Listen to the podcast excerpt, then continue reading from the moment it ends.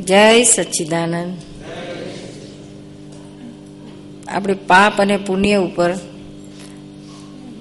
દાદાએ આપેલી સુંદર વાતો આપણા ડે ટુ ડે લાઈફમાં આપણને ખૂબ જ જાગૃતિ આપે એવી વાતો છે. પાપ પુણ્યના એટલા બધા ગૂંચવાડા છે, એટલા બધા ગૂંચવાડા છે કે આપણને ખબર જ નથી પડતી કે આ ખરેખર આને પાપ કહેવાય કે ના કહેવાય. ખરેખર આને પુણ્ય કહેવાય કે ના કહેવાય. સામાન્ય રીતે આપણે પુણ્ય એટલે બધા કે દાન ધર્મ કરીએ, કોઈને પૈસા આપીએ ડોનેશન આપીએ, એને પુણ્ય કર્યું કે છે. અથવા તો કે ધર્મ ધ્યાન કર્યું હોય, કે ગંગામાં નહીં આવ્યા હોય, ગંગા સ્નાન કરી આવ્યા હોય, કે પછી કંઈ તીર્થયાત્રામાં જઈ આવ્યા હોય, ત્યાં કે લોકોને દાનમાં આપીએ, એ ભૂખ્યાને જમાડી આવીએ. એને આપણા લોકો પુણ્ય એમ કર્યું કેમ કે છે. ખરેખર જ્ઞાનીઓની, દાદાની દ્રષ્ટિ પુણ્ય માટેની બહુ જ જુદી છે. એ તો ખર, જ્યાં આગળ પુણ્ય કે પાપ બંધાય છે, એ પોઈન્ટ ઉપર જ આપણને એની વ્યાખ્યા ક્લિયર કરી આપે છે. પુણ્ય કોને કહ્યું છે? તો કે બીજાને સુખ આપવાનો ભાવ થયો. બીજાને આપણે સુખ આપ્યું. એ બધું પુણ્ય બંધાયું કહેવાય શું?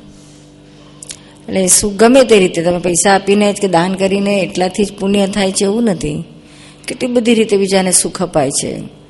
ખાવાનું આપે, દવા, દારૂ આપે, કોઈને સાચી સમજણ આપે, એને વિદ્યા આપે, એને સંસારમાં ગૂંચવાડામાં પડ્યો હોય તો એને આપણે એવી કંઈક વાત કરીએ, એવી કંઈક સમજણ આપીએ કે એ છે તે ગૂંચડા ગૂંચવાડામાંથી નીકળી જાય ને એને બધું દુઃખ છે કે ભોગવટો બધો એનો ખલાસ થઈ જાય. એ રીતે પણ આપણે બીજાને સુખ આપીને પુણ્ય બાંધી શકીએ છીએ. બીજાને ઓબ્લાઇઝ કરીએ, કોનું કામ કરી આપીએ કોઈનો ધક્કો ખાઈએ, બીજાના માટે આપણે જાત ઘસીએ, સારી સારી ભાવનાઓમાં રહીએ, બીજાના માટે પર પારખાના માટે આપણે સારી ભાવના કરીએ મન ના બગાડીએ, એ બધું પુણ્ય બાંધે છે. અને એથી વિરુદ્ધ બીજાને આપણે દુઃખ આપવાની ભાવ કરીએ, બીજાને દુઃખ આપીએ. પછી ગમે રીત ગમે તે રીતે આપણાથી કોઈને દુઃખ થયું, ત્યાંથી પાપ બંધાય છે. કઈ પણ રીતે પછી. આપણને લાગે કે ના, મારું સાચું જ છે. હું જરાય ખોટું નથી કરતી કે મારું કંઈ આમાં ગુનો જ નથી. આ તો સામાવાળા જ આવા છે. ઘરમાં આજુબાજુવાળા, કુટુંબમાં વેપાર ધંધામાં, સગા સંબંધીઓમાં, મિત્રોમાં, જ્યાં જે તો આપણને એમ લાગે કે ના, મારું બરાબર છે, સામાનું ખોટું છે. પણ સામાન્ય દુઃખ થાય છે એવું આપણને અંદર ખટકો નથી આવતો. ખબર પડે કે આ એને જરા ખોટું લાગ્યું છે, ખરાબ લાગ્યું છે, પણ એનો આપણને અંદર ખટકો નથી લાગતો. એ ખટકો લાગે તો આપણને લાગે કે હું હવે પાછું પડવા જેવું છું. પાછું વળો પાછું વળો. અને આપણા, આપણાથી બીજાને દુઃખ કેવી રીતના, વધારેમાં વધારે દુઃખ શેનાથી થાય? તો કે આપણે વાણીથી. ગમે એવા શબ્દો બોલીએ, સામાન્ય ઘા વાગે એવા શબ્દો બોલીએ. તો એનાથી બહુ દુઃખ થાય છે. પછી ઇવન આપણે કોના માટે ખરાબ વિચાર કરીએ તો એ પાપ બાંધે છે શું? વાણીથી તો બાંધે, પણ વિચાર પણ કરીએ ત્યાં એનાથી પણ પાપ બાંધે છે. પણ એમાંથી પાછું વળવાનો રસ્તો છે, બોલી ગયા પછી બહુ ભારે થઈ જાય છે. અને વર્તનથી પણ આપણા, આપણે પાપ બાંધીએ છીએ, એટલે બીજાને દુઃખ આપીએ છીએ. એ દુઃખ આપવાનો આપણી અંદર ભાવ હોય ને, એ ભાવ બહુ જ ખરાબ છે. ઇન્ટેન્શન કે આપણને એમ લાગે કે આપણે જ સાચા છીએ, આપણે ખોટું છે જ નહીં. એટલે આપણા કશાયો જે છે ક્રોધ, માન માયાલોભ એનાથી બીજાને આપણે દુઃખ આપીએ છીએ, એનાથી પાપ બાંધીએ છીએ. એ બહુ સરસ વાત છે. બહુ સૂક્ષ્મ લેવલે સમજવાની વાત છે કે પુણ્ય અને પાપ કેવી રીતના હોય છે. ધારો કે આપણે રસ્તામાંથી જતા હોઈએ, બહુ સરસ દાખલો છે. વારે વારે આ સાંભળવા જેવું છે, વારે વારે આ વિચારવા જેવું છે, વારે વારે આનું મનન ચિંતન કરવા જેવું છે. જ્ઞાનીઓ ક્યાં સુધી વાત કરી છે કે આપણે બહુ ભીડમાં બહુ ભીડમાં જતા હોય? ધારો કે આપણે મુંબઈનું ભુલેશ્વર હોય કે અમદાવાદનું માણેકબાગ હોય, કેટલી બધી ભીડ હોય? એ ભીડમાંથી આપણે પસાર થતા હોઈએ, ત્યાં રસ્તામાં આવડો મોટો પથ્થરો પડ્યો હોય, ઠોકર વાગે એવો જ, વચ્ચો જ.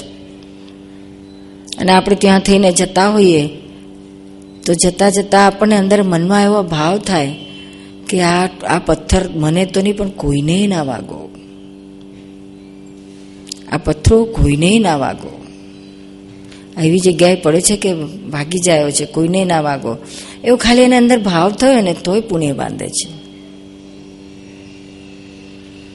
અને એ જ, એને બદલે એવું થાય મનમાં કે આટલી ભીડમાં પથરો પડ્યો છે તો વાગવાનો તો છે જ ને કોઈને કોઈને. આ વચ્ચે પડ્યો છે એટલે વાગવાનું જ છે ને. તો એ પાપ બાંધે છે. કેટલી સૂક્ષ્મ લેવલે વાત છે પાઠની. એક વસ્તુ એની એ જ છે, પથ્થર પડ પડ્યો છે, તેની તે જ જગ્યાએ છે, અને એ ભીડ એની જ છે. પણ એને મનમાં આટલું જ થાય કે આ ભીડમાં તો વાગે જ નહીં હવે. અને પેલી બાજુ થાય કે ના, આવો કોઈને ના વાગો. એટલામાં જ આખું પુણ્યને પાપનું અંદરથી ચેન્જ થઈ જાય છે. એટલે આપણે બીજા શબ્દમાં કે શુભ ભાવ કે શુભ ભાવ. એ અંદર થાય, એના આધારે પાપ કે પુણ્ય બંધાય છે. એટલે આટલું સીધું સિમ્પલ સિદ્ધાંત, જો આ સમજણ પડે તો આપણે અંદર જાગૃતિમાં સતત રહ્યા કરે કે આપણાથી કોઈને દુઃખ કેમ થાય? આપણાથી સહેજ પણ કોઈને દુઃખ થાય એટલે આપણે સાચા ખોટા જોવાનું જ નથી. આપણે હોય રોજ આપણું ઝાડુ પોતું કરતો એને આપણાથી દુઃખ ના થવું જોઈએ. ભલે એ તો છે આત્મા છે. આત્મા છે એને દુઃખ પહોંચે. તો આપણે, આપણને બંધાયા વગર, પાપનું કર્મ બંધાયા વગર છોડશે જ નહીં. એટલે એટલું આપણું, આપણને ડાઉન લઈ જશે શું? પરમાણુ જે ખાલી કરવાના છે, ક્યારે ખાલી થાય? આમાં આમાં જ આમાં આમાં જ ગુછાયા કરીએ, આટા માર્યા જ કરીએ શું એટલે આ જાગૃતિની જરૂરત છે શું આપણા ઘરમાં કોઈને પણ, શરૂઆત આપણા ઘરમાંથી જ કરો ને. આપણા નજીકના હસબન્ડ હોય કે વાઈફ હોય, આપણા છોકરાઓ હોય. સૌથી પહેલું વધારે તો એકબીજાના એમાં સૌથી વધારે રાગ દ્વેષના અથડામણના ટચમાં ઘરનાઓ જોડે જ આવે છે. એમાં હસબન્ડ વાઈફ હોય. એકબીજાને દુઃખ થાય એવું કેટલું થતું હશે? આમ આપણે આપણી જાતને સાચા માનીએ, બહુ ધર્મિષ્ઠ માનીએ, બહુ ભક્તિ કરવા વાળીએ. પણ આવી ભૂલો કેટલી થતી હોય છે? એટલે આ સાધક બાધક, આપણે દોઢસો રૂપિયા મહેનત કરી કરીને આખો દાડો ભક્તિ કરી, ઉપવાસ કર્યા કે તપ કર્યા કે માળા ફેરવી કે ધ્યાન કર્યું. એ આખો દાડો આટલું કરી કરીને કેટલો કલાક બે, દોઢ કલાક કરીને એને ધારો કે દોઢસો દોઢસો રૂપિયાની કમાણી કરી હોય પુણ્યની. પાછું ઘરમાં કોકની જે અથડામણ થઈ જાય, કોકને માટે ભાવ બગાડી નાખે, વાણીથી ગમે એમ બોલી નાખીએ, સામાન્ય દુઃખ થાય, ઘા વાગે એવું બોલી જવાય. તો પેલી આપણે બહુ મહેનત કરી કરીને દોઢસો કમાયા હતા એને બદલે છે તો આપણે ઉપરથી હજારની ખોટ ખાધી. આવી રીતે આપણે તો પછી જે બેલેન્સ આવવાનું છે બેલેન્સ ક્યારેય સર્વૈયામાં આપણે માઇનસમાં જ પાપમાં પાપમાં જ એના તો આ બધા દુઃખો ભોગવવાના આવે છે. કારણ વગર. આપણે એમ થાય કે આપણે તો કશું બગાડ્યું નથી, કોનું કશું બગાડે છતાં દુઃખ ક્યાંથી આવી પડે છે? તો આ દુઃખો આવા જ આવી જ રીતના આપણે જે બાંધેલા છે કર્મો, પાપ કર્મો, એના આધારે આપણને આ બધા દુઃખો ભોગવવામાં આવે છે. બાકી નહીં તો આપણે ક્યાંક કેવું સુંદર જીવન છે? નથી કોઈ દુઃખ, નથી કોઈ ઉઘરાણીવાળો નથી કોઈ મેજોરિટી આપણે જોઈએ તો બધું કેટલું સરસ પોતાના ઘરનું ખાય છે, પોતાના કોઈના ઉછીના લાવતા નથી, ઘરના કપડાં પહેરીએ છીએ, ઘરના રહેવાના, પોતાના ઘરમાં બધું જ છે. કોકને ત્યાં આપણે નથી જંગલમાં કે નથી ધર્મશાળામાં પડી રહેવાનું. કેટલી બધું બધું ઘણું બધું સગવડ છે. આપણે જે જે બધી હાઈ સોસાયટીના જે બધા સંસ્કારી બધા છે, એને આ બધા દુઃખ નથી, દુઃખ કશાયના છે. ક્રોધમાન માયાલોભના દુઃખો છે પોતે જ ઊભા કરેલા છે. બહારના તો કશું દુઃખ નથી. પહેલાના વખતમાં તો મચ્છરોનો તાસ માકણોનો તાસ ચાંચડોનો ત્રાસ, વીંછીઓ. આપણે હિન્દુસ્તાનમાં તો ગામ, કેવા બધા શહેરમાં વીંછીઓ આવી જતા હતા. હવે વીંછી તો જોવાય નહીં મળતો. આપણા છોકરાઓને છોકરાઓને પૂછીએ વીંછી શું તો કે અમે નથી જોયો? છોકરાઓ કે અમે નથી જોયો. તમે બધા જોઈ લો ને? વીંછી જોયેલા ને? કડેલા ખરા. કોકવા નીકળે છે. અમે તો કે બહુ નાનપણમાં જોયેલા. પણ પછી જોવામાં આવ્યા જ નથી, શું? એટલે આ કેટલું બધું, આ બહારનો તો બધો ઉપદ્રવ ઘણો બધો ઓછો થઈ ગયો છે. એ કમ્પેરિઝનમાં સાપ ના જોવા મળે, નાગ ના જોવા મળે, મીછુડા ના જોવા મળે. જો ગામડામાં ક્યાંક જોવા મળતું હોય, શું? મળી જાય ગામડામાં. પણ શહેરોમાં ના મળે, શું? શહેરોમાં નથી હોતું. અને એના આધારે આપણે જોઈએ તો કેટલું બધું જીવન સરળ થઈ ગયું છે આપણું. અને આ કોઈ બહારના કોઈ કઈડતા નથી આપણી મહિલી જ કઈડો કઈડે કરે કઈડ્યા કરે છે શું? આ તે આપણે બીજાને જેટલા કઈડ ઊભા કર્યા હોય ને એટલી જ કઈડ આપણને આવે છે એવો નિયમ છે શું? એટલે આપણે શાંતિ ના મળે. બધું આ છતાં મેં અંદર ઉકળાટ ઉકળાટ, બફાટ બફાટ રહ્યા કરે. કેમ તો કે આ પાપના ઉદય આપણા ચાલી રહ્યા છે, શું? એ પાપનો ઉદય હોય ને, ત્યારે મેં બધો ભોગવટો અશાંતિ અશાંતિ અશાંતિ. અને પુણ્યના ઉદય હોય ને, તો મેં બહુ શાંતિ રહે ક્ષમતા રહે, સરસ રહે. એમાં પાછો જો ફરી પાછો પુણ્ય બાંધતો હોય પુણ્યનું બંધી પુણ્ય બાંધતો હોય, તો બહારે શાંતિ ને અંદરે શાંતિ. અને પુણ્યથી બધું બહાર સરસ મળ્યું હોય, પણ અંદર પાપ બાંધો હોય પાપાનું બંધી પુણ્યથી તો બહાર શાંતિ હોય, પણ મહી ભારે ઉકળાટ ઉકળાટ. કોનું પડાયેલું કોને છેતરેલું, કોને દાન, કોને છે તો કંઈક સંભળાઈ દઉં, ત્યારે મને ટાઢક વળે. આ બધા એવા પાપ બાંધે છે, એ પાપ છોડતા નથી. પછી કેટલાય અવતારો રખડવું પડે છે. અને શેને માટે શું લૂંટાઈ જાય છે? આપણી અણસમજણથી જ આપણને આ બધું ઊભું થાય છે. પ્યોર અણસમજણ છે શું?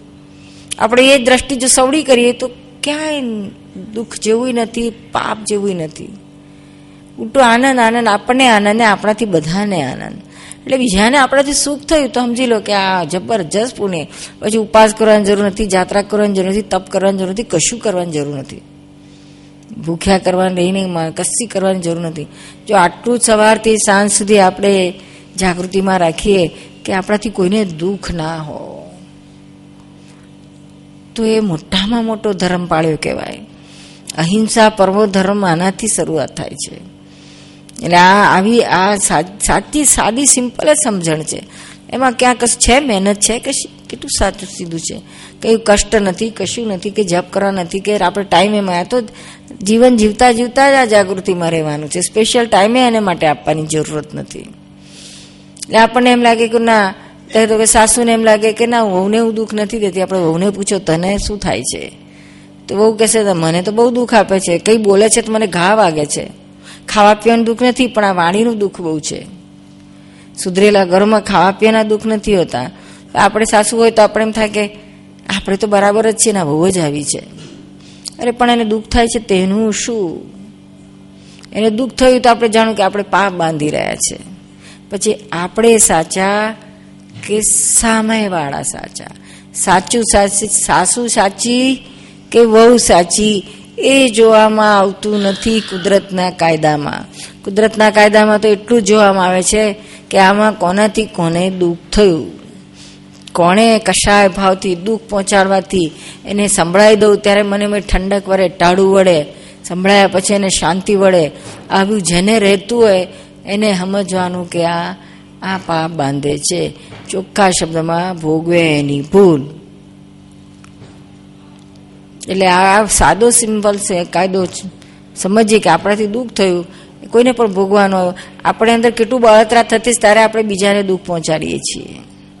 એટલે આપણે દુઃખમાંથી નીકળો અને આપણે પોતે એટલું પોતાને દુઃખ તો ના થાય, પણ આપણાથી બીજાને દુઃખ ના થાય. આપણા દુઃખને તો આપણે બાજુ મૂકી શકીએ છીએ સમજણ ફેરવી નાખીને. પણ બીજાને દુઃખ ના થાય એની જાગૃતિમાં રહેવાની જરૂરત છે શું? એટલે ઘરમાં જો તો કેટલું પાપ ને પુણ્યનો ખેલ ખેલાતા હોય છે. કળિયુગમાં વધારે પાપ જ બંધાતું હોય છે. પુણ્યને એટલે તો દુઃખ દુઃખ દુઃખ બધે છે. સુખ નથી જોવા મળતા. અને અત્યારે તો સારું છે કે સારું આપણે એવા કંઈક પુણ્ય કરીને આવ્યા છે કે આ મનુષ્યનો ભવ મળ્યો છે. સંસ્કારી ઘરમાં જન્મ મળ્યો છે. બધું બીજું બધું સારી, સુખ, સગવડ, બધું ગાડીઓ પાડીઓ ઘણી, ઘણાને મળેલી છે. ના મળે તો એ ચિંતા નથી. રિક્ષાના પૈસા કે બસના ભાડાના પૈસા તો મળી રહે છે. એટલી બધી તો સગવડ કુદરતે આપી છે. ખાવા પીવાના દુઃખ નથી, ઘરમાં સરસ બધા બહેરા છોકરા, ધણી, બધું વ્યવસ્થિત છે. પણ આપણે આપણા કશાયથી જ આ બધા દુઃખો ઊભા કરીએ છીએ. અને બીજાને કેમ કરીને પોતાને આ દુઃખ બીજાને દુઃખ ક્યારે આપે છે કે એને મહી પોતાને દુઃખ થાય છે? એ દુઃખને ટાળું પાડવા બીજાને દુઃખ પહોંચાડે ત્યારે એને લાગે ખાસ એને ટાળક વડે. આવા નિયમ છે બધા. એટલે આપણે જો પોતાના ધ્યાનમાં ધર્મ ધ્યાનમાં રહીએ આત્મ ધ્યાનમાં રહીએ શુક્લ ધ્યાનમાં રહીએ, જ્ઞાની આપેલા જ્ઞાનમાં રહીએ, આજ્ઞામાં રહીએ, તો આ કશું થાય એવું નથી. દાદાએ કેવું સુંદર આપી દીધું છે? કેવી સુંદર સમજણ આપી છે? કેવું સરસ જ્ઞાન આપ્યું છે? કે હું આત્મા છું ને આ બધા આત્મા છે. આત્મા આત્મામાં કોણ ગુનેગાર ને કોણ સારો ને સો, કોણ ખોટો? બધા આત્મા સ્વરૂપે પરમાત્મા જ છે. એ દ્રષ્ટિ ખોલીને જોવાનું છે. એ દ્રષ્ટિ ખોલેલી છે. એ દ્રષ્ટિનો ઉપયોગ કરવાનો છે. આપણે મનુષ્યમાં આ તો દ્રષ્ટિ આવી શકે એવું છે. બીજા કોઈને આ દ્રષ્ટિ જલ્દી ના આવે. મનુષ્યને આ દ્રષ્ટિ ખુલી શકે એમ છે. એનો ઉપયોગ કરવાનો છે આપણે. સુંદર રીતે એનો ઉપયોગ કરશું. એટલું જ આપણું જીવન. આ જીવન તો શાંતિમાં જશે ભો ભોનો આપણા સાટા પડી જશે.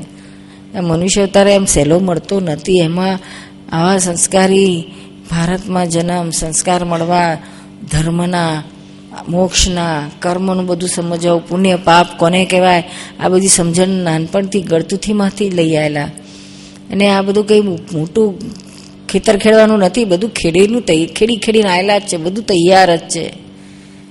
જ્ઞાની બી વાઈ આપે તો આપણે ખાલી પાણી પાણી છાંટવાનું, પેલું થોડાક થઈ ગઈ, વચ્ચે ઘાસ બાસ ઉગી નીકળે તેને નીંદીને ઉખાડીને ફેંકી દેવાનું.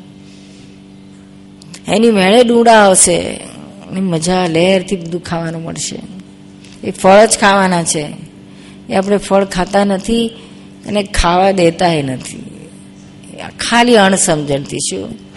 અણસમજણ સિવાય બીજું કશું જ નથી. અજ્ઞાન માન્યતાઓ પોતાના જ અજ્ઞાન માન્યતાઓથી પોતે બંધાયેલો છે, ફસાયેલો છે.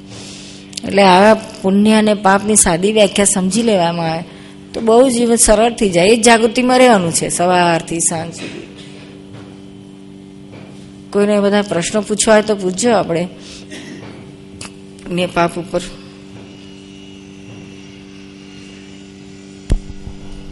નિરૂમા, રામભાઈ જ્યારે સવારે નાય છે ને, ત્યારે મોટેથી બોલે કે ગંગા સિંધુ સરસ્વતી છે યમુના ગોદાવરી નર્મદા કાવેરી સરયુ મહેન્દ્ર તનિયા. આ રીતે બધી જ નદીઓ સમુદ્ર બધાને યાદ કરીને જો હું બોલું તો એ બધું પુણ્યમાં જાય. એવું છે. એ યદી યાદ કરો એટલે નદીના પાણીથી નવછેવો ભાવથી ને. હા એટલે ઘરનું પાણી જ હોય પણ એમ થાય કે આ બધું ભેગું થઈને અંદર આવ્યું છે. એટલે એ બધું પુણ્ય, ગંગા, સિંધુ, સરસ્વતી, બધાનું પુણ્ય મળે ખરું? કઈ મળે મળે નહીં. આ ગંગા નદીમાં અને સરસ્વતી નદીમાં અને જમના નદીમાં તમે તો ખાલી બોલો છો, પણ પેલા તો આ રાત દાડો ચોવીસ કલાક મેં માછલા પડેલા જ છે. કોઈને કશું પૂણ બૂણ મળતું નથી, શું? આ તો માન્યતા છે કે આપણે આવું કરવાથી આ બધું આપણને પુણ્ય મળે. પુણ્યનું તો સાચું બીજાને દુઃખ ના આપો તો. તમે છૂટ્યા પાપથી. અને બીજાને સુખ આપો તો પુણ્ય મળે. બાકી આ એક માન્યતા છે. એને માટે ભક્તિભાવ બધી નદીઓ માટે થાય છે. અને એના પવિત્ર જળથી આપણે હા ગંગા નદીનો પાણીનું એક વિશેષતા એ છે કે એ આપણા હિમાલયમાં હિમાલયમાંથી નીકળીને આવેલી છે. અને ત્યાં હિમાલયમાં એટલી બધી વનસ્પતિઓ છે ઝાડ જાતની ઉચ્ચા પ્રકારના બધી ઔષધિઓ છે એમાં. અને એમાંથી આ ગંગાના પાણી, એ બધી વનસ્પતિઓને સ્પર્શીને એ વનસ્પતિઓ એમાં ને એમાં હોય છે કેટલી. એનાથી એ પાણી બહુ જ ઊંચી પ્રકારનું ગણાય છે. જે આમ આપણે કહે ને કે બેક્ટેરિયા ફ્રી કે મેડિકેટેડ વોટર કે અમુક એના ઔષધિ આયુર્વેદિકની દ્રષ્ટિએ નોટ એલોપેથીની દ્રષ્ટિએ, પણ આયુર્વેદની દ્રષ્ટિએ ગંગાનું પાણી ઘણું પવિત્ર પવિત્ર તો આ ધાર્મિક દ્રષ્ટિએ, પણ આયુર્વેદની દ્રષ્ટિએ ઘણું લાભદાયી છે. એટલા માટે તો આપણા લોકો મરતી વખતે મોઢામાં ગંગાજળ નાખે છે, શું? કેમ? તો કે ગંગાજળ નાખવાનું કારણ જ કે એનામાં પછી બધા જંતુ, જીવાણુ ના પડે. મર્યા પછી વધારે પ્યુટ્રિફિકેશન ના થાય. એટલે એવા બધી ભાઈની પાછળ સાયન્ટિફિક કારણ છે. બાકી કે ના, રોજ બધા ત્યાંના રોજ ત્યાં ગંગા કિનારે વસેલા હરદ્વારમાં, ઋષિકેશમાં બધા લોકો રહે છે. બધા રોજ એમ જ નાતા હોય છે. વોટર વર્ક્સમાંથી નળમાં પાણી ગંગાનું જ આવતું હોય છે. આપણે એ નથી આવતું, પણ ત્યાં આવે જ છે. કશું વળે નહીં. મહી કેટલું ચોખ્ખું છે તે જોવાનું છે. શરીર શુદ્ધિ કરી આપે. પણ અંતર શુદ્ધિ કરવાની વાત એ ઇમ્પોર્ટન્ટ છે. શું? આ ભાવ કરીએ આપણે. જેથી કરીને આપણને એટલો વખત આપણો એકાગ્રતા રહે, નદીઓના દેવોને યાદ કરીએ, એને નમસ્કાર કરીએ. એ બધું ભાવનામાં થોડું એટલું આપણું આ નાતા નાતા આપણે મોંમાં ના પડી જઈએ, નાહવાની બધી મજા પડે ને એમ સરસ ગરમ ગરમ પાણી ઠિયાળામાં આવતું તો કેટલી બધી મજા પડી જાય આપણને. એમાં આપણે એકાકાર થઈ જાય એને બદલે બધા શ્લોકો બગો બોલીએ, તો આને બદલે શ્લોકોમાં આપણી વૃત્તિઓ રહે.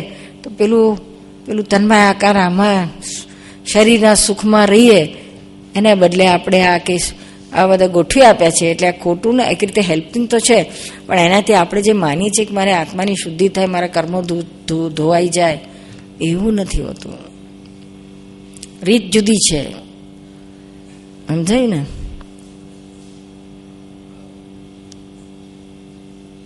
આપણા હિન્દુસ્તાનમાં તો છે આ બધી માન્યતાઓ.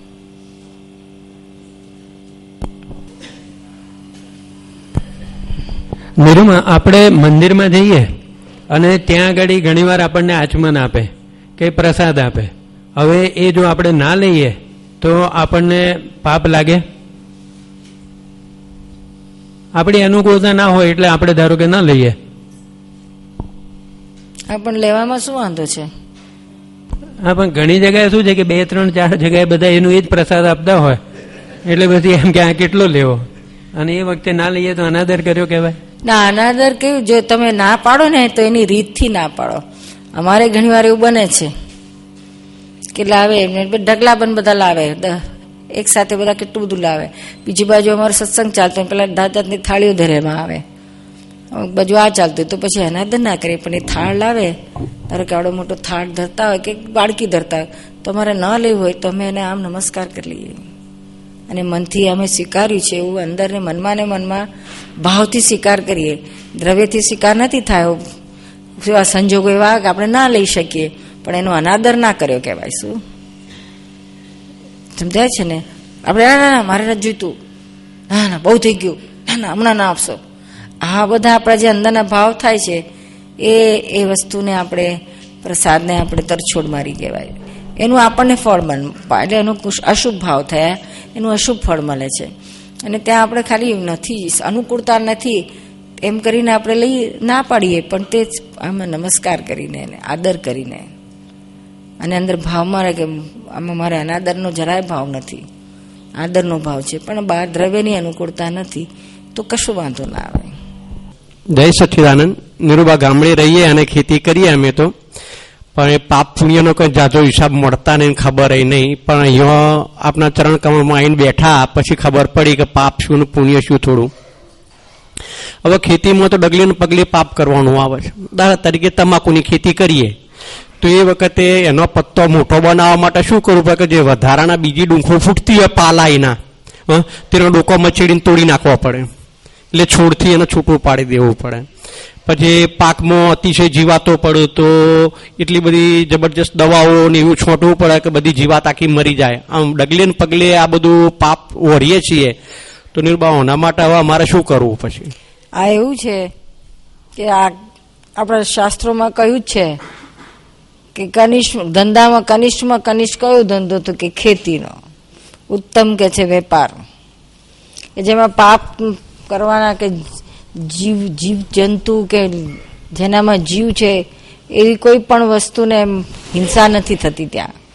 વેપારમાં, જ્યારે ખેતીમાં તો પુષ્કળ ઢગલે બંધ થાય છે, શું? અને અને સૌથી વધારે તો કેટલા એવી દવાઓ છાંટે ને કે બધા અસંખ્ય જીવાતો મરી ના, મારી જાય. એમાં બહુ દોષ લાગે છે, શું? એટલું જ નહીં પણ તમારે આ ઝાડ ઝાડને પેલું ઘાસને નીંદવા પડે, પછી બધું પાક આવે ત્યારે લણવું પડે.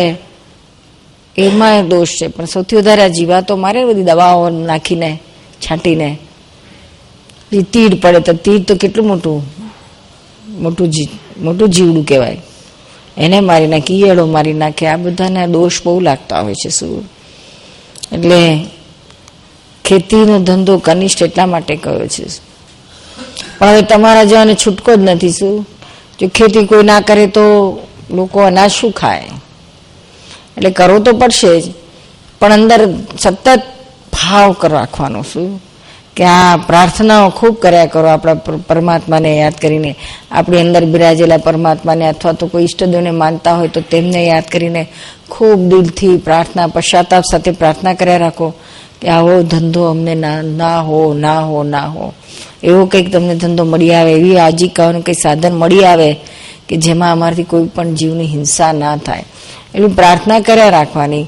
અને આ તમારે જે દવા છાંટવી પડે છે, હિંસા થાય છે, અથવા તો છોડવા ઉપાડવા પડે છે, ત્યારે આ માટે, આ થયેલા પાપનો પ્ર- પ્રાયશ્ચિત કરવા માટે ખૂબ મોટું પ્રતિક્રમણ કરવું પડે શું? હૃદયથી પશ્ચાતાપ થઈને જે દિવસે દવા છાંટી હોય કે આપણે છોડવા કે ઉપાડ્યા હોય કે પેલા તમાકુના પેલી ઉગતી કુમળી કૂંપણો કાપી તોડી નાખવી પડતી હોય, ત્યારે ત્યારે તો એ દિવસે તો કલાક કલાક બેસીને ખૂબ જ પશ્ચાતાપ સાથે અને દિલથી શું પ્રતિક્રમણ કરો. બધા જેટલા જીવોને આપણે હિંસા કરી બધાને સામૂહિક રીતે બધાની અંદર બેઠેલા પરમાત્મા નમસ્કાર કરીને માફી માગો. મારી તો ઈચ્છા જરાય નહોતી, પણ મારે ના છૂટકે આ કરવું પડે છે. પણ મને એવું કંઈક એવું કંઈક સંજોગ ભેગો થાય, એવું કરી આલો, એવી શક્તિ આપો કે હું આમાંથી બહાર નીકળી જાઉં. આવું હૃદયથી પ્રતિક્રમણ કરી કરીને આમાંથી છૂટી શકાય છે. ઘણું હળવું થઈ જાય છે. સાવ તો ના છૂટાય, પણ ઘણું હળવું કરમ થઈ જાય છે, શું? પછી કેટલાક તો દાદાનું જ્ઞાન લીધા પછી કેટલાક તો એવા બધા ખેડૂતો હોય છે સ્ટ્રોંગ, મનોબળવાળા, નિશ્ચયવાળા, કે નિશ્ચય કરે છે કે અમારે આ અહિંસક દવાઓ છાંટવી જ નથી. આ બધાને આપણે જીવ જંતુઓને મારવા જ નથી. પછી જે થવાનું હોય તે થાવ. એમ કરીને દ્રઢ નિશ્ચય કરીને દવા બિલકુલ છાંટતા નથી. એવા કેટલાય ખેડૂતો અમને મળ્યા છે કે જેને આવો નિશ્ચય પાડીને પાળે જ છે પોતે. એમાં ડકતા નથી શું? ગમે એટલી મુશ્કેલી આવે પણ ડકતા નથી. અને પછી સરવાળે એ લોકોનો જ અનુભવ કે છે કે સરવાળે અમે જોઈએ તો અમારે બીજા ખેડૂતો કરતાં કાંઈ ઓછું આવતું નથી. તમારો જ અનુભવ, તમે જ એક દાડો આ કહેતા હતા કે આવું અમારો છે. કે ધારો કે ઘઉંમાં ખોટ ગઈ હોય તો પછી તમાકુમાં મળી જાય. કે તમાકુમાં ઓછી હોય તો ચોખામાં મળી જાય. ક્યાંક ને ક્યાંક પ્લસ માઇનસ થઈને છેવટે તો આવી જ જાય. અરે, એ ખેડૂત અમને એવું કહેતો હતો કે હું તો મેં નક્કી કર્યું છે. અને તે તે જ્યારથી જ્ઞાન મળ્યું દાદાનું આત્માનું, ત્યારથી મેં તો બંધ જ કર્યું છે. અને કોઈ પણ જાતની દવા, હું હિંસક દવા છાંટતો જ નથી. અને મને પરિણામ શું મળ્યું છે? તો કે કે આજુબાજુ બધા ખેતરવાળાને ત્યાં તીડો પડે ને જંતુ પડે, પણ મારા ખેતરમાં નથી પડતા કે છે. એનો અનુભવ છે. અને બધા કરતા મને મારો પાક વધારે થાય છે કે છે. આ એક વિચારવા જેવું છે. શરૂઆતમાં થોડુંક આપણને લાગે કે આવું કેવી રીતના થઈ શકશે, બધા કર્યું આપણે તો કરવું તો પડે જ ને, આપણે નહીં તો ખોટ જશે, આમ થશે એવું આપણું મન બતાડે ખરું. પણ ત્યાં આપણે સ્ટ્રોંગ માઇન્ડથી કે જે ખોટ જઈને શું શું જવાની છે? બહુ તો ઓછો પાક આવશે, ઓછા પૈસા આવશે. એના સામે આપણે જે આ હિંસા કરીને પાપ બાંધીએ છે, એની ખોટ બહુ છે. બહુ ભયંકર ખોટ આવે છે. એટલે જાગૃતિપૂર્વક જો આવી રીતના આપણે નિશ્ચય કરીએ અને એમાં આપણે સ્ટ્રોંગ રહીએ, તો ખરેખર એનું પરિણામ બહુ સુંદર આવે છે. આ બાજુ હિંસામાંથી અટકીએ છીએ અને બીજી બાજુ આપણે આપણે ખાધા પીધા વગરથી તો નથી જ રહી જતા. એટલું તો મળીએ જ આવે છે. મોજશોખનું કદાચ ઓછું થશે, પણ આ ખાવા પીવાનું તો આરામથી મળશે શું? એટલે એવી રીતના હોય છે. આ ખેતીમાં આવી રીતના બધા જ કરતા હોય છે. છોટે હૃદયથી ખૂબ પસ્તાવો તો કરવો જ જોઈએ કે આ ક્યાં અમારે ભાગે આવે. હવે બીજી એમાં એક વાત હોય છે કે આપણે ખેતીમાં જે કંઈ પાપ થાય છે તમારે, તો એ પાપનું ફળ તમે, તમને એકલાને જ નથી મળતું, ખેડૂત એકલાને જ નથી આવતું. એ ડિવાઈડ થાય છે, શું? એ કુદરતનો કાયદો છે ભગવાને, ત્યાં કુદરતે એવો સુંદર કાયદો મૂક્યો, કરે, ઘડી કાઢ્યો છે કે તમારે એકલાના ભાગે પાપ નથી આવતું, એ વહેંચાઈ જાય છે. એ પાપમાં જે જે ભાગીદાર થાય છે, જે એને અનુમોદના કરે છે, કે જો એ જે કોઈ એમાં પોતાનો પણ સ્વાર્થ, લાભ લે છે, એને એ ભાગમાં જાય છે. તમને આવે, એનાથી વધારે પેલા વેપારીઓને આવે, દલાલોને આવે, ટ્રાન્સપોર્ટરોને આવે કરિયાણાના વેપારી બધા એ લોકોને આવે અને ખાનારને ભાગે આવું જાય. આવી રીતના ડિવાઈડ થાય છે. એટલે તમારા ભાગે આવે પણ એ પ્રમાણે હિસાબ કરતાં ઓછું આવે. શું પૂરેપૂરું સો ટકા ના આવે શું? કારણ કે આમાં તો બધા જ ઇન્વોલ્વ છે ને. એટલે કર્યું, કરાવ્યું ને કરતા પ્રત્યે અનુમોદ્યું.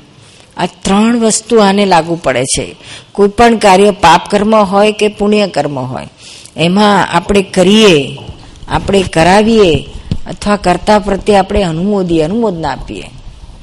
તો એ અનુમોદનાનું, બધાનું ત્રણેયનું ફળ આપણને એમાં આવે છે. શું? ત્રણેય રીતે ફળ આવે છે દરેકને. એટલે એ રીતે આપણે જોઈએ તો આમાં ખેડૂત એકલો જવાબદાર નથી. બધામાં આમાં જેટલા જેટલા એમાં કરવામાં, કરાવવામાં કે કરતા પ્રત્યે અનુમોદવામાં જેટલાનો અંદર સાથ હશે, સહકાર હશે ઇન્વોલ્વમેન્ટ હશે, એ બધાને આ પાપ વહેંચાઈ જાય છે શું? એવી રીતે પુણ્યનું પણ હોય છે શું? બંને હોય છે. લોકોને તમે ખાવા માટે જાતે પાપ ઓરીને પણ લોકોને અનાજ પહોંચાડવા માટે, ખવડાવવા માટે તમે આ મહેનત કરો છો. ઓફકોર્સ એના તમે પૈસા લો છો, પણ તો એ તમારો ભાવ કે બધાને મળ્યો એવો ભાવ રાખો, તો એ થોડું પુણ્ય પણ બાંધી આપે છે તમને.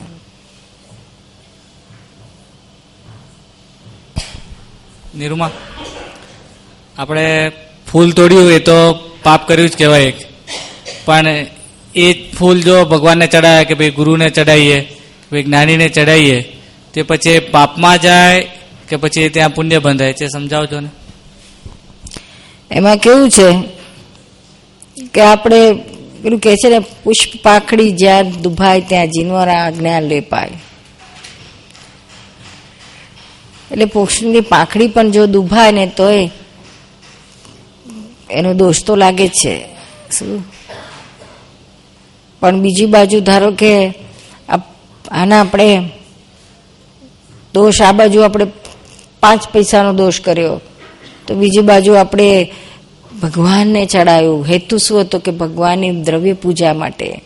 આપણે ભક્તિભાવ જાગવે ને ભગવાનમાં એકાકાર થવા માટે આ દ્રવ્ય પૂજા રૂપે આપણે કરીએ. જ્ઞાની, પ્રત્યક્ષ જ્ઞાનીને આપણે ફૂલ ચડાવીએ. એમને તો કશું જોઈતું નથી હોતું. પણ આપણે ભાવથી ચડાવીએ. ઇવન દ્રવ્યથી પણ. દ્રવ્ય પૂજા ને ભાવ્ય ભાવ પૂજા દ્રવ્ય એ બે સાથે હોય છે. ઘણા છે તો ભાવ પૂજાને જ મહત્વ આપે છે. દ્રવ્ય પૂજાને નથી આપતા. ઘણા દ્રવ્ય પૂજાને પણ મહત્વ આપે છે. ભાવ પૂજાને તો હોય જ.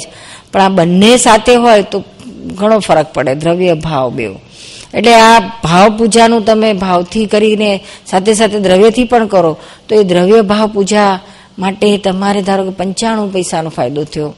અને પેલી બાજુ તમે પુષ્પ પાકડી દુભાઈ, ફૂલને દુભાયું, તો એનું છે તો પાંચ પૈસા લોસ ગયું. પણ પ્રોફિટ એન્ડ લોસ બે જુદું જુદું જ ભોગવાનું છે. એનું સરવાળા બાદ બાકી નથી થતા. પણ આવું પ્રપોર્શન આવું હોય છે. શું? ભાવથી આપણને હેતુ જોઈએ છે. પછી પોતે પોતાના મોશોક માટે બધી બહેનો છે તો શૃંગાર માટે વેણીઓ, બેણીઓ નાખે ને આ બધું.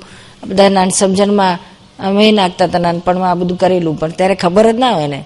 તો એ બધા મોશોક માટે કરે, એ એ નહીં, એમાં તો પૂરેપૂરું પાપ છે. હેતુ ઉપર આધાર છે. હેતુ આપણો પોતાને જાત માટે નથી, પણ પ્રભુને અર્પણ કરીએ છીએ શું? પ્રભુને તો આપણે ગમે એટલા આપણા દોષો હોય આપણે જેમ સાગરમાં નદી સમર્પણ થાય છે તો એનો બધો ગંધવાળો ચોખ્ખો થઈ જાય છે. એમ પ્રભુને આપણે ગમે તેટલા સાચા દિલથી સમર્પણ કરીએ. ગીતામાં કૃષ્ણ ભગવાને અર્જુને કહ્યું છે ને તું બધું મને સમર્પણ થા. એવી રીતના આપણે આ ભાવ, સમર્પણ ભાવથી ભક્તિભાવથી આ ચડાવીએ તો એમાં એવો દોષ નથી લાગતો. એમાં પૂટું શુભ થાય છે. પુણે બંધાય છે શું? પણ પેલું પાખડી દુબે થોડુંક થોડુંક તો અસર થાય. કે એવું કંઈ મળી લઈ આવો કે જેનાથી પેલાને દુઃખ ના થાય. પણ એવું તો પોસિબલ નથી. નીચે પડેલું ફૂલ લઈ આવીએ ને ચડાવીએ તો એને પેલા દુઃખ વગરનું ફૂલ ચડ્યું કહેવાય. કાં તો આપણે રાત્રે આપણા ઘરના આંગણામાં હોય, તો આપણે છે તો પેપર પાથરી રાખવો કે કપડું પાથરી રાખો, એમાં ફૂલ ઝીલો અને ભગવાનને ચડાવો, તો તેમાં દોષ એકદમ મિનિમમ થાય છે. આવો કંઈક ઉપાય કરવાનો. બાકી જામ ભાવ આવે ને તો નિરાતે ફૂલ ચડાવજો શું? અને પેલાને પેલું તોડ્યાનું પ્રતિક્રમણ તો અચ- અચૂક કરજો શું? ઈચ્છા નથી પણ છતાંય આ ના છૂટકે આપણે કરવું પડે છે.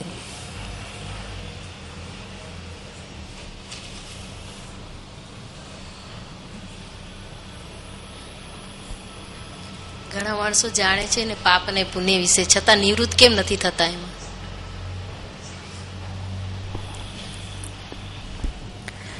આ અર્જુન દુર્યોધને આ પૂછ્યું હતું કૃષ્ણ ભગવાનને, જાનામી ધર્મમ નચમે પ્રવૃત્તિ, જાનામી અધર્મમ નચમે નિવૃત્તિ.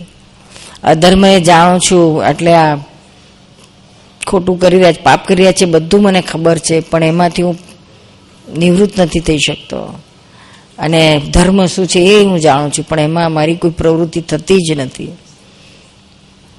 તો કે આ ધર્મ ધર્મ જે થાય છે, પાપ પુણ્યને, એનું પાપ બાંધીને લાવ્યો છે, તે અત્યારે જાણે છે કે આ ખોટું છે, ના કરવું જોઈએ. છતાં એની પાસે પાપ ખોટું કરાવડાવે છે. અને પોતે પાછો ખુશ થાય છે, પશ્ચાતાપ કરે તો એ પાછું ધોવાઈ જાય છે ને આવતા ભૂ માટે પુણ્ય બાંધી શકે છે. પણ એવી એની વૃત્તિ ના હોય અને ફરી પાછો પાપમાં ને પાપમાં જ પ્રવૃત્ત હોય. અંદરની વાત તો એના હાથમાં છે.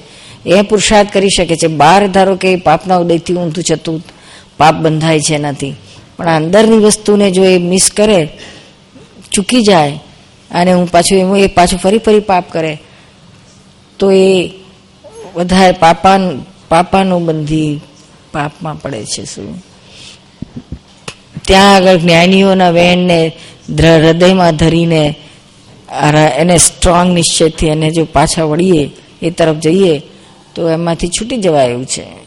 અને ધારો કે દોષ થતો હોય, તો દોષ થાય, તો જ્ઞાનીઓ તો એને એટલો બધો ગુનો નથી ગણતા. પણ એ દોષની તમને ખબર તો પડી જોઈએ. એ દોષમાંથી તમે ખબર પડે અથવા તો કોઈ સામેથી ચિલ્લાઈ ચિલ્લાઈને કે કે મને તમારાથી દુઃખ થાય છે, મને તમારાથી દુઃખ થાય છે, તો એ તો આપણે સમજીએ સ્વીકારીએ. અને એના પગમાં પડીને પ્રતિક્રમણ તો કરી શકીએ, માફી તો માગી શકીએ. એ તો આપણો એટલો પુરુષાર્થ તો આપણે કરી શકીએ ને. એમાં કોણ રોકી શકે એમ છે? એમાં તમારું આગલું પાછલું કોઈ પાપ રોકી શકે એમ નથી. પણ એ વૃત્તિ દાનત જ ખોરી છે. દાનત અહંકારની ને માનની ને પોતાની જાતની, સ્વાર્થની એમાં જ ફસાયેલી છે. એટલે દાનતમાં છે જ નહીં પોતે છૂટું છે. અહંકારને મજા કરવી છે, માનતાને મજા કરવી છે. એટલે આ બધું પાપમાંથી કે પ્રતિક્રમણ કરવા દેતું જ નથી. બીજું કંઈ? નિરૂમા પુણ્ય અને આત્મા વચ્ચે કંઈ સંબંધ ખરો? જો હોય, તો તે કેવી રીતે? પુણ્ય અને જ્યારે જ્યારે કર્મ બંધાય છે ને, પુણ્ય કર્મ કે પાપ કર્મ, જે કંઈ પણ કર્મ બંધાય છે, તે વખતે કરતા ભાવ ઊભો થાય છે શું? કરતા ભાવ વગર કોઈ પણ કર્મ બંધાય નહીં. કરતા ભાવ એટલે શું? હું કરું છું, એવું થાય છે. કાં તે કરે છે? પોતે કરતા થાય છે કે સામાન્ય બીજાને કરતા માને છે? એટલે જ્યાં જ્યાં કરતા ભાવ છે, ત્યાં કર્મ બંધાય વગર રહેતું જ નથી. અને જો અકર્તા ભાવ હોય, આત્મા પોતે સ્વભાવથી અકર્તા જ છે. એ સ્વભાવમાં આવે તો એને પુણ્ય બંધાતું નથી ને પાપ પણ બંધાતું. ત્યાં પછી કઈ પુણ્ય પાપનો સંબંધ ઊભો થતો જ નથી. પણ કરતા ભાવથી હું કરું છું? એનાથી કર્મ બંધાવાનું શરૂ થાય છે. એટલે આ જ્ઞાની પાસેથી જ્ઞાન પ્રાપ્ત થાય કે હું આત્મા જ છું, હું કોઈ ચીજનો કરતા જ નથી. એવું એને ભાન થાય, પછી એને જાગૃતિમાં સતત રહ્યા કરે. તો એ કેવળ આત્મામાં જ રહે, પછી એને કોઈ નવું કર્મ પુણ્યનું કે પાપનું બંધાતું જ નથી. પુણ્ય અને પાપથી એ સદા પર રહે છે.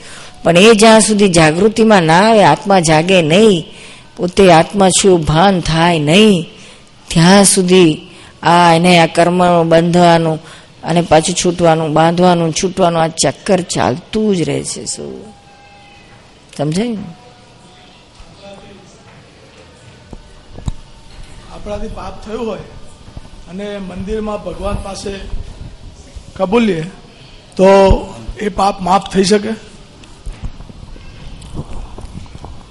એમાં એવું છે કે જેટલો આપણને હૃદયથી પશ્ચાતાપ થયો હોય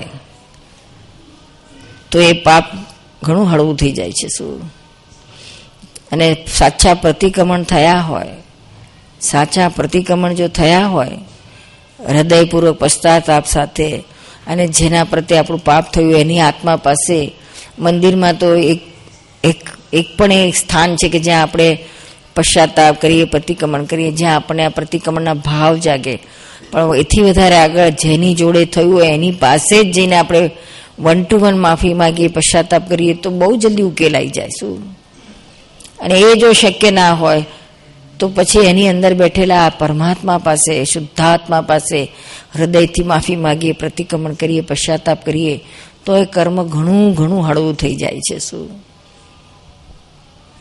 એ કન્ફેશન જેને કહેવાય છે ને, આલોચના, પ્રતિક્રમણ અને પ્રત્યાખ્યાન. પ્રત્યાખ્યાન એટલે જોડે જોડે પાછું નક્કી કરવાનું કે ફરી આવું પાપ હું ક્યારેય નહીં કરું. ફરી આવા દોષ ક્યારેય નહીં કરું એવો નિશ્ચય કરવાનો એનું નામ પ્રત્યાખ્યાન. તો એ છે તો પૂરેપૂરું ફળ આપનારું બને છે શું? આપણે અજાણતાથી કે ભૂલથી કોઈ પાપ થઈ ગયું આપણાથી? આપણને ખ્યાલ નથી કે પાપ થઈ ગયું છે. આપણે મગજમાં બી નથી કે આપણાથી આ ભૂલ થઈ ગઈ છે. તો આપણને એનો દોષ લાગે કે ચોંટે કે ના ચોંટે? અજાણતા તમારાથી દેવતામાં હાથ પડી જાય તો દેવતા તમને છોડે? ના આપ કહો છો ને કે કરતા ભાવ ન હોય. એ વખતે તો કરતા ભાવ હોતું જ નથી ને આપણને કે મેં કર્યું એવું? કરતા ભાવ તો જ્યારે જ્ઞાન થાય તો જ ના હોય. જ્ઞાન ના હોય તો કરતા ભાવ વણેલો જ હોય છે. શું શું નામ તમારું? વિમળભાઈ વિનોદભાઈ. હું વિનોદભાઈ છે તમારે ગમે તે કાર્ય કરો તો એ ભૂલી જવાય એ તો રહે જ ને ખ્યાલમાં. અને પછી તે ઘડીએ હું વિનોદભાઈ છું એવું ખ્યાલ રહ્યો અને ત્યાં તો પછી હું કરું છું એ એ રહ્યા રહે જ. એ જાય નહીં શું? અજાણતા થઈ ગયું પણ એ- અંદર તો કરતા ભણું છે શું? તું એ જાય નહીં. હા હું આત્મા છું ને કશું જ કરતો નથી. પછી જાણતા થાય કે અજાણતા. જાણતા થાય તો એને કર્મ નથી બંધાતો. સમજાય છે ને? અને આ તો જ્યાં ઊંઘમાં કરમ બાંધે છે ને? હું વિનોદ ભીછું કરીને ઊંઘી ગયા તો ઊંઘમાં કરમ બંધાય છે. પણ સૂતી વખતે કયું બટન દબાવ્યું તો કે હું વિનોદભાઈ છું? એટલે પછી મય રાગ દ્વેષ થાય, સ્વપ્નમાં કેટલું રાગ દ્વેષ કરે, કોઈને મારી આવે ખૂને કરી આવે. હા, આપણા લોકો તો પાકિસ્તાનમાં જઈને બોમ્બે મારી નાખી આવે. એ બધું કે છોડે નહીં એને, શું? કારણ કે આખું પોતે જ્ઞાન દશામાં જ છે, શું? અને જ્ઞાન થાય તો પછી ના બંધાય. તો એને છોડવામાં જ હોય છે. થાય તો એને તરત પ્રતિક્રમણ થઈ જાય, પશ્ચાતાપ થાય. પેલામાં થઈ ગયું હોય તો એનું નિવારણ શું? એમાં ને ખબર ના હોય તો કશું વળે નહીં. કુદરતનો કાયદો એવો છે કે તમારે અજાણતા પાપ થયું હોય ને તો પછી અજાણતા ભોગવવું પડે. અને જાણીને પાપ કર્યું હોય તો જાણી બુજીને પાપ થયેલું હોય તો એ જાણીને ભોગવવું પડે. પણ ધારો કે કોઈ પાપ થઈ ગયું છે આપણને ખબર જ નથી. તો પછી આપણે પ્રતિક્રમણમાં એવું કેવું કે જાણતા અજાણતા મારાથી જે કંઈ પાપ થયા હોય તેની હું માફી માંગુ છું. જાણતા કરતા અજાણતા હો હો હો, અસંખ્ય પાપો થઈ ગયા હોય છે. તો આપણે પ્રાર્થના કરવાની અને આપણે પોતે ઇન્ટ્રોસ્પેક્શન કરવાનું કે ક્યાં ક્યાં ક્યાં ક્યાં અજાણતા થઈ ગયું છે. તો એમાંથી આપણે જો બેસીને જોઈએ ને આપણે અંદર ઝાંકીને સ્થિરતાથી બેસીએ, કલાક બેસીએ આપણે દરરોજ અને અંદર ઝાંકીને જોઈએ કે ભાઈ સવારથી સાંજ સુધી આપણાથી શું દોષ દોષ થઈ ગયો? શું પાપ થઈ ગયું? કોને દુઃખ દેવાયું? તો એમાંથી ઘણું બધું જડી આવશે. એમાં નિર્જરા થઈ જાય ને? હા ખાલી થઈ જાય એમાં ચોખ્ખું થઈ જાય. એવું કરવું પડે. રાત્રે સૂતા પહેલા દરરોજ સવારથી સાંજ સુધી કશું નહીં તો છેટે દસ મિનિટ તોય બેસીને જુઓ કે કેવી રીતના આ થાય છે. એનો એ આપણે આપણે ભોગવ જોઈએ ને તો આપણે જડે એવું છે. દાખલા તરીકે અજાણતા પાપ કર્યું હોય, ત્યારે કેના જેવું છે? દાખલા તરીકે બે મિત્રો છે, તે રસ્તામાંથી જતા હોય, બંને મિત્રો રસ્તામાંથી જતા હોય, અને ત્યાં આગળ છે તો એમને બે વાંદા જ રસ્તામાં ચાલતા જોયા. હવે એમાંનું એક નાનું નાનું હોય છે. તે દયાળુ મિત્ર, કરુણાવાળો હોય છે. તો એને છે તો પણ ભૂલથી એનો પગ પેલા વાંદા ઉપર પડી જાય છે. વાંદો એટલે કોકરોચ. એના ઉપર એનાથી ભૂલથી પગ પડી જાય, જાણતા પડી જાય છે. શું? પણ પછી એવું ખબર પડે છે ત્યાં એના અંદર પશ્ચાતાપ થાય છે. ખોટું થયું એવું ના થવું જેવું થાય છે. બીજી બાજુ પેલો બીજો એક મિત્ર છે જે મોટો, ઊંચો, જાડો પોળો જરાક તામસી વૃત્તિવાળો, એ વાંદાને જુએ છે. તો એને એના પર ચીડ ચડે છે અને પોતાના બૂટની નીચે કચડી કચડી કચડી, કચડીને એને મારી નાખે છે. હવે ખૂન તો બંને વાંદાનું થઈ ગયું. બંનેની વાંદીઓ તો સરખી જ રાડીને એકને ઓછું કોઈકને વધારે એવું તો કઈ રાંડ પણ આવ્યું. બે સરખી જ વિધવા થઈ બંને દુઃખ તો સરખું જ થવાનું ને. એટલે આ પાપ બાંધવામાં, બેહમાં સરખું જ બંધાય છે શું? એ કુદરતનો કાનાય છે શું? કુદરતનો કાંટો છે, આ કઈ પોપાભાઈનું રાજ નથી. એક્ઝેક્ટ ન્યાય છે. કેવી રીતના? તો કે દુઃખ તો બંનેને સરખું પડ્યું એટલે પાપ બંનેને સરખું ભોગવાશે. પણ ભોગવટામાં બેઉને ફેર પડશે શું? જે અજાણતા પાપ બાંધે છે, એને અજાણતા પાપનું ફળ ભોગવવાનું આવે છે. અને જાણી બૂજીને કરે પાપ બાંધે છે. એને જાણી કરીને એનું ફળ ફળ ભોગવવાનું આવે છે નેક્સ્ટ લાઈફમાં દાખલા તરીકે, આ છે તો આને જે બાંધા મારવાનું બંનેને પાપ સરખું લાગ્યું, એનું પાપનું ફળ તો સાહેબ એક્ઝામ્પલ આપું છું એક્ઝેક્ટ એવું નથી, પણ દાખલા તરીકે. કે પાપનું ફળ બંનેને મળ્યું, શું? તો કે બંનેની માં મરી ગઈ. એટલે ભોગવાનું આવ્યું દુઃખ બેઉને. પણ પેલા જેને અજાણતા પાપ કર્યું છે, એની માં એ છે, તો છ મહિનાનો, તો ત્યારે મરી ગઈ. અને પેલો બાવીસ વર્ષનો, તો ત્યારે મરી ગઈ. બોલો, હવે બાવીસ વર્ષના ને જયારે માં મરે, ત્યારે કેટલો બધો ભોગવટો આવે? જાણીને, સમજીને. અને આ છ મહિના બાળકને તો કશું ખબર ના કઈ માનશું, કઈ ખબર ના હોય. એટલે એને અજાણતા જ પાપ ભોગવી જાય. શું? આવી રીતના એક્ઝેક્ટ ન્યાય છે. શું? આ જગત ન્યાય સ્વરૂપ છે. અન્યાય છે જ નહીં. આપણને આપણી સ્વાર્થ બુદ્ધિથી લાગે કે આ અન્યાય થઈ રહ્યો છે ને આમ છે ને તેમ છે. ના. ન્યાય જ છે. બહુ સૂક્ષ્મ લેવલે આ એક્ઝેક્ટનેસ ન્યાય થઈ થતો જ હોય છે. કુદરતમાં જરાય પોલ ના ચાલે. શું? હવે આપણા જીવનમાં આપણે તો પોલ જ મારતા હોય. બધું પોલ જ છે, જગત પોલમ પોલ જ છે. પણ આ કુદરતને ઘેર, ભગવાનને ઘેર જરાય પોલ નથી. આખી પોપાભાઈનું રાજ નથી, આ તો એક્ઝેક્ટ કુદરતનો કાંટો છે. બેલેન્સ એક્ઝેક્ટ બેલેન્સ આપે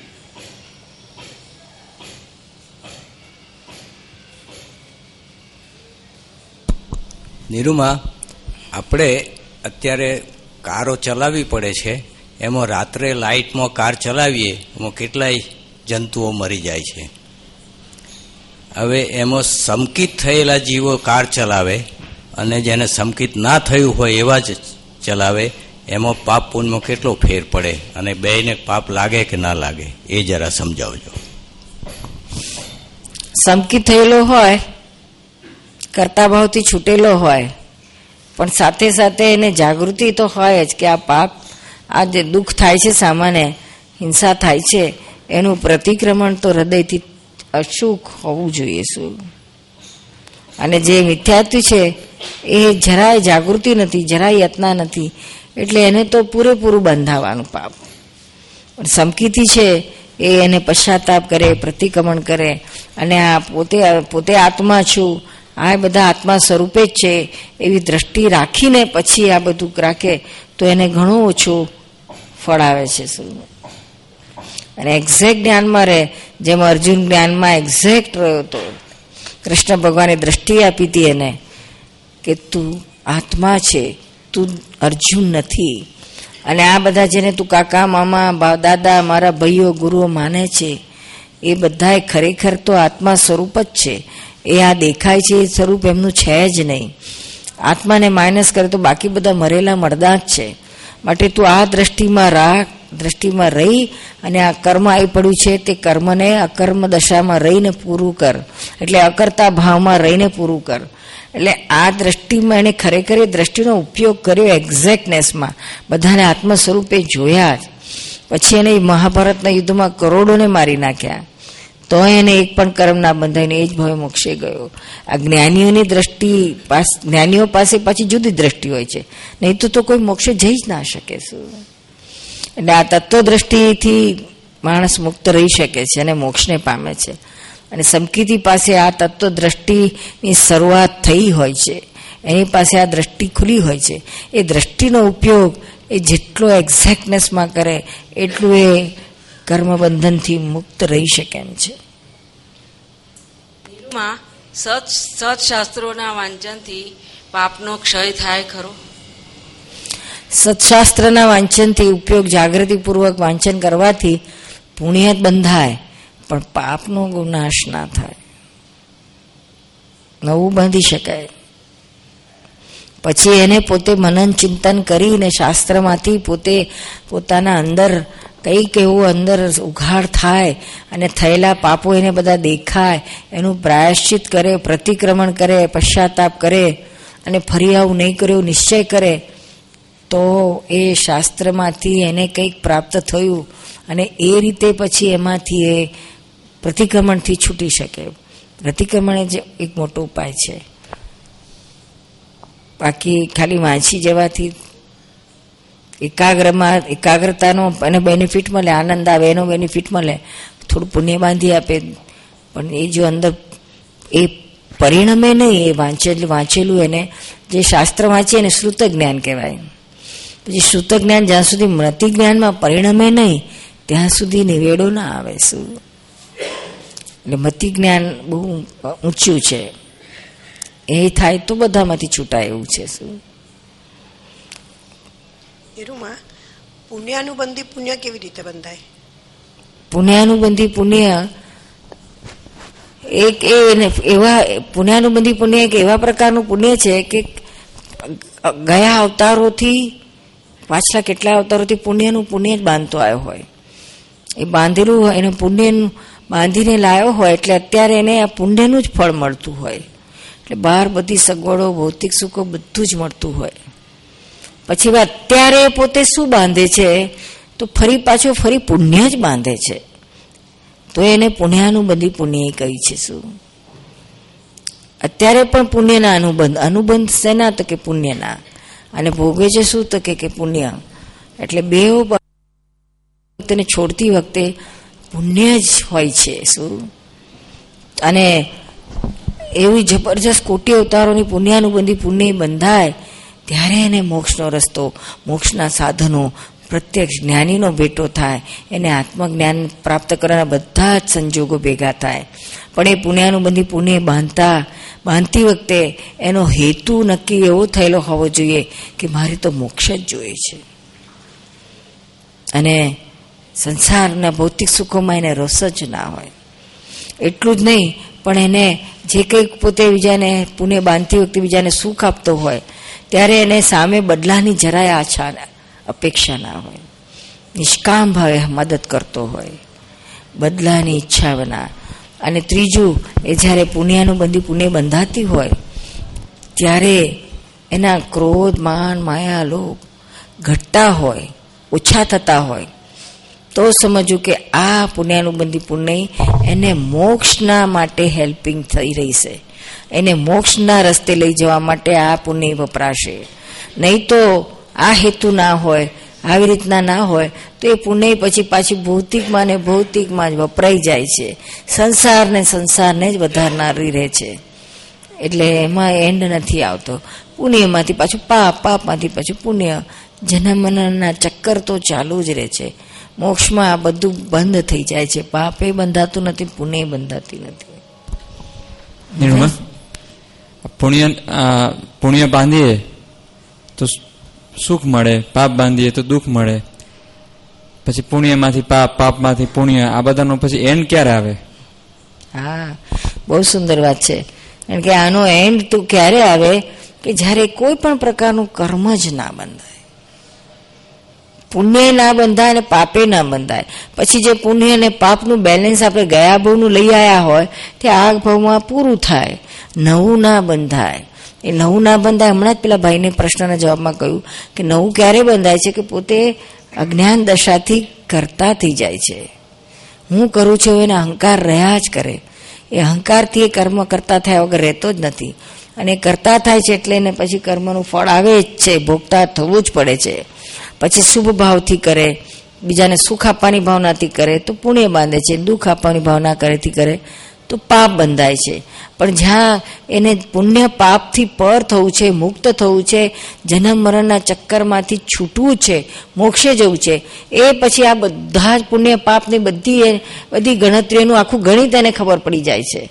અને એને, એના, એને છે તે એટલું બધું સરસ, સીધી રીતે એને બધું આનો ઉકેલ લાવતા આવડે છે કે ક્યાંય એ પુણ્ય બંધાવા દેતો નથી અને પાપે બંધાવા દેતો નથી. પોતે કરતા જ થતો નથી. હું આત્મા જ છું, એ જ જ્ઞાનમાં, એ જ જાગૃતિમાં રહે છે. એટલું નહીં, પણ આ હું નથી કરતો. આમાં કરતા પણ મારું છે જ નહીં ક્યાંય પણ. એવી એની જાગૃતિ રહે છે. એટલે એને નવું કર્મ બંધાતું નથી અને પાછલા હોય તે બધા પૂરા થાય છે. અને એક દિવસ સંપૂર્ણ પૂરા થાય, ત્યારે કેવળ જ્ઞાન થાય છે અને પછી મોક્ષે જાય છે. અને આ રીતે જ પુણ્ય પાપથી પર થઈને મોક્ષ પ્રાપ્ત થઈ શકે એમ છે.